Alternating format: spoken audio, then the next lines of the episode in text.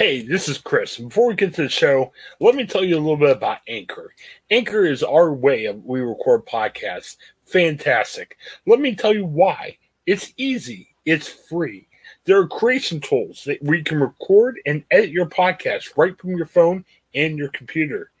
Anchor will distribute your podcast for you, so it can be heard on such um, providers as Spotify, Apple Podcasts, and many, many more. You can make money from your podcast with no minimum listenership. It's everything you need in a podcast and so much more.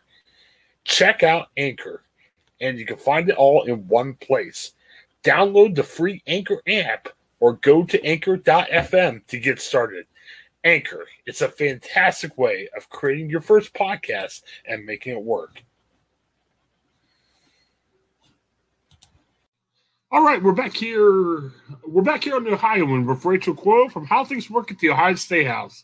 And as always, very busy day for those who work and cover the State House. Rachel, how are you doing today? I'm all right. Things are ramping up at the State House right now. Yes, lots of discussions about the things that um, you know, we've talked about over the past couple weeks, and you know, just a quick promo. Uh, had a lot of great conversations with the Ohio Capital Journal lately. Uh, check out a recent podcast with Susan Tebben. I believe uh, it came out on Thursday, and also one with Jake Zuckerman, where they're talking about things from education to some crazy COVID hearings. They ended up having YouTube pulling the hearings. So check those out. But uh, Rachel, today I wanted to talk to you about protests. I think no matter where you sit on the political, I guess, spectrum, for lack of a better term, uh, protests have become a major issue in Ohio. Um, I know there's a lot of issues after the senseless death of uh, George Floyd, and as well, there's been some protests by people who aren't happy with having to wear a mask and some other issues with COVID. Uh, you were telling me earlier today that there's some bills being introduced that might change the way these protests are operated. Can you tell me a little bit more about what some people are trying to do? Yes. Uh, so there are three bills uh, that we've seen so far connected to protests at the State House. Um, one of them seems very similar to a bill that did not pass last time around. Uh, but you know, I'm not going to miss words. These bills are dangerous. They are. I've been talking to lawyers. I'm not one myself, but they have at least aspects to them that cannot be considered constitutional. They are incredibly broadly written, and no matter where you stand on, on which side of the aisle you're on, what you'd be coming to the state house to protest about, these bills are, are not the answer. Um, we can well, talk. Let's talk about each one so people know what you know what would happen if these get approved. Uh, well, what's the first one? Uh, what would the first one allow? I guess maybe that's the best way of phrasing it. Sure. So the first one is Senate Bill 16.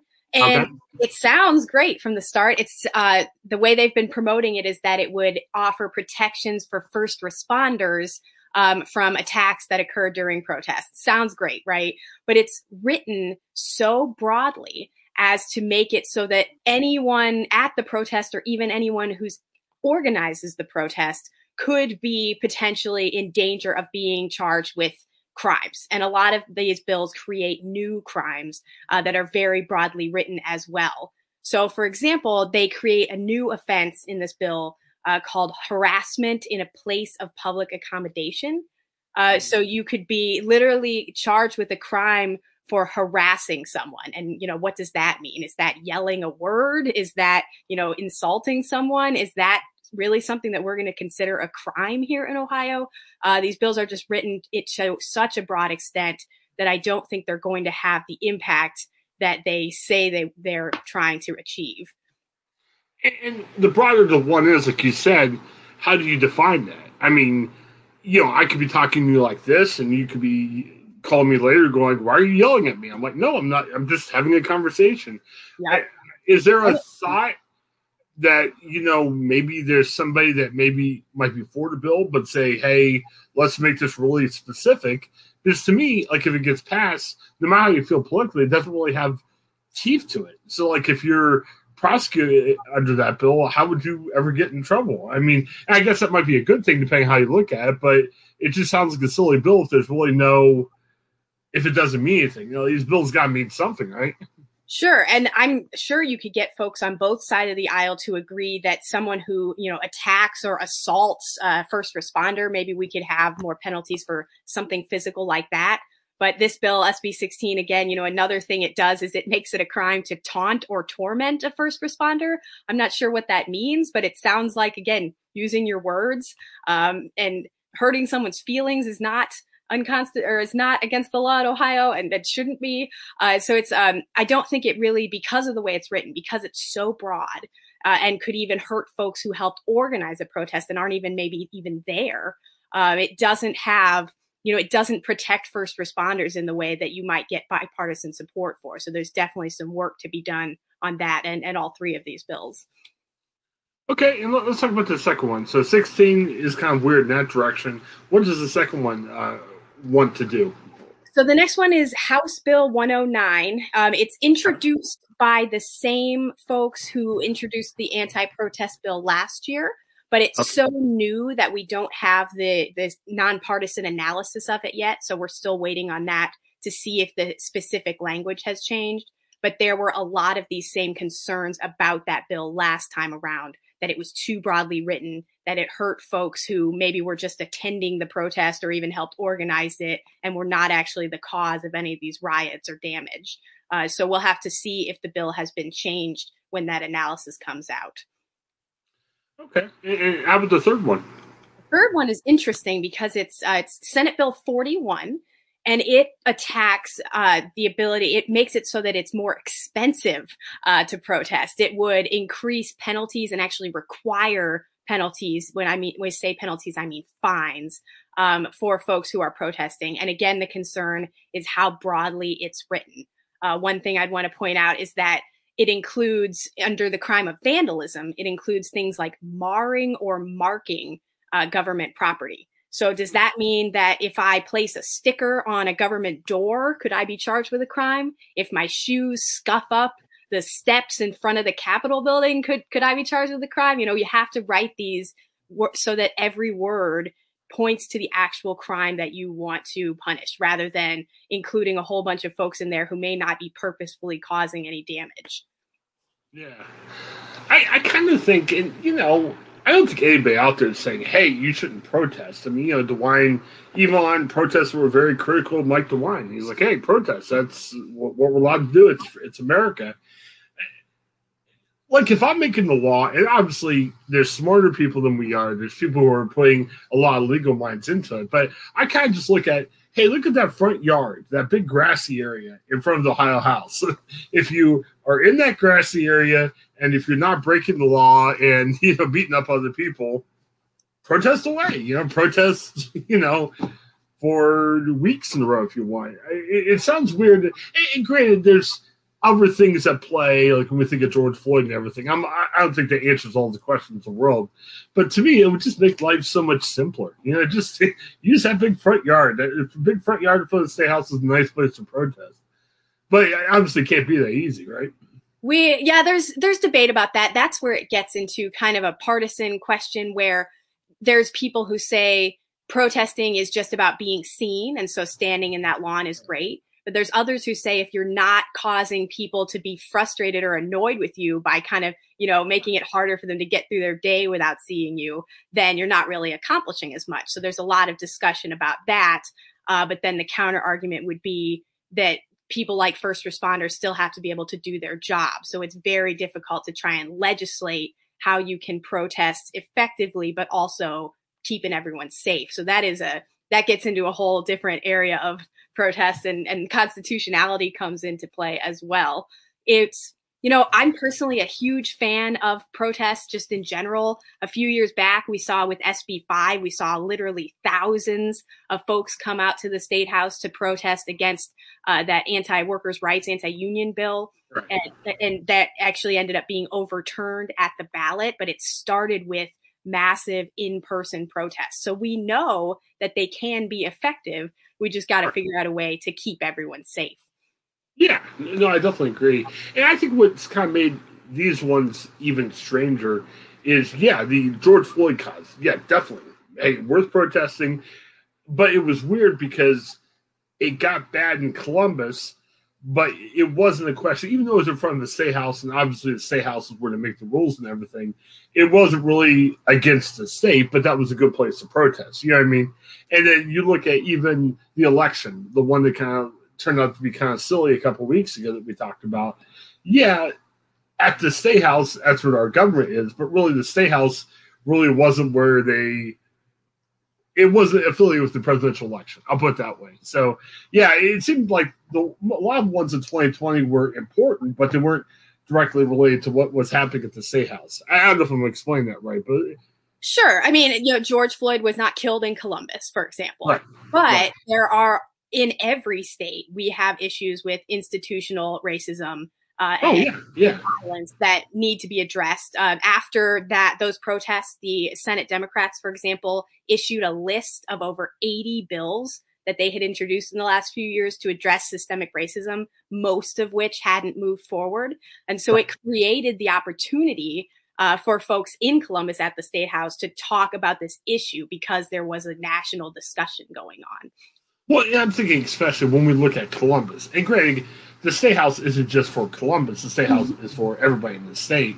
But like in Columbus, especially, I mean, we talked about this on morning show.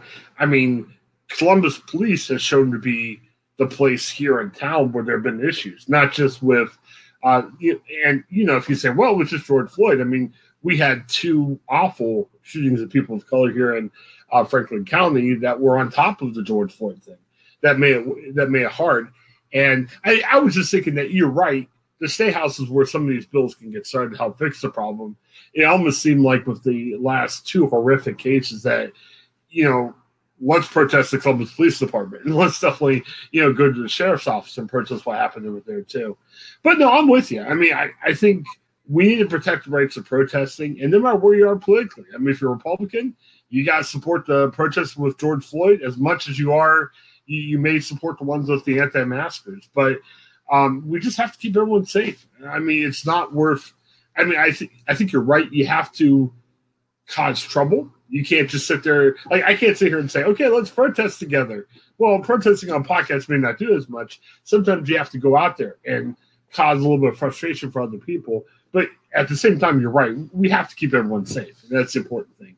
Yeah. So the question becomes how do you legislate that so everyone's rights are protected? That's the interesting question for sure. Well, and the strange thing too, with this being such a political football, it seems like everyone, and I, I hate to say everyone because this may throw out a big blanket over everybody, but it seems like a lot of people with this protest question it's kind of done with some self interest. You know what I mean? If you have a Republican next to your name, you're probably feeling a little bit differently about the protests based on the main ones that happen than if you're Democrat by your name. So um, hopefully people kind of get the self interest out and just say, how can we protect the right to protest? Because that's who we are as Americans. But at the same time, let's protect the way that's A, fair to everybody, and B, keeps people safe too. So. Yep. So we'll be watching these bills, uh, all three of them. And if there's more, we'll be watching those as well on our State House page. And hopefully your listeners will keep paying attention to them also. Definitely. Let me put you on the spot for a second. You guys had a program, and forgive me if it already happened, but I saw there's a program about how to protest, or you guys had some type of a webinar or something about protesting. Did I say that right?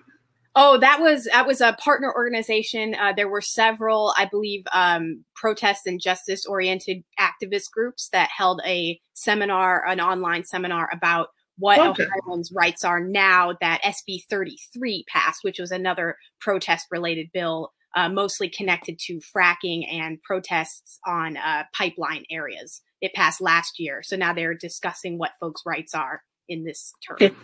Well, and those, I guess what I'm saying is check out Rachel's page that she co-founded, How Things Work at the Ohio State House, because there's a lot of helpful information. There's a lot of webinars. There's a lot of just um, good articles just to check out to learn more about it. And it's done in such a way where you don't have to agree with everything's being written. You know, you don't have to look at it. It's more of a hey, learn more about what's happened to State House. Learn more about what, what's important. Can you access some of those old webinars? On there? I you can definitely access some of them. We'd have to check with our partner org on that one. But okay. yes, we are constantly posting uh, events that look interesting, connected to state house issues and policy for all of our different partner groups, and everyone's welcome to sign on to those and, and participate. Usually they're online, so they're easy to get to. Yeah, and, that's I'm, I'm glad for this weekly call because even someone like me that works in the news business, I think sometimes you, you miss the okay, we're writing about the state house because I guess that's what we do, but we lose a little bit about how important it is and how it's valuable every time. So hopefully people take from our weekly conversation to say, hey, it matters what's happening down there. And not just during a real bad time like now after the pandemic, it matters, you know, day in, day out, even in smaller things like budget. And not the budgets are smaller, but people may not think of the budget as big. And it's good to say, hey, look, what's going on there is important. And keep checking out. It's a good page to do that. So, how things work in the Ohio State House, you type it in Facebook, it'll pop right up. And like I said, lots of good information from Rachel and her co founder, as well as a lot of people like me who post our stories each day so you can get a good feel of what's happening in the media around politics and other matters. So, very good. Well, well Rachel, I appreciate it. Uh, what can we look forward to next week? Anything major coming up? Well, we've got a lot more hearings on the budget, uh, so that'll be happening. And then we've got lots of bills being introduced this week, so it'll be interesting to see which ones get hearings really quickly. So, sure, we'll have more for you next week. Very good. We'll definitely check it out. Well, thank you, Rachel. Hang out for a second afterwards, and thank you for checking out the Ohio. As always, Rachel, we appreciate it. Have a good one. All right, bye bye.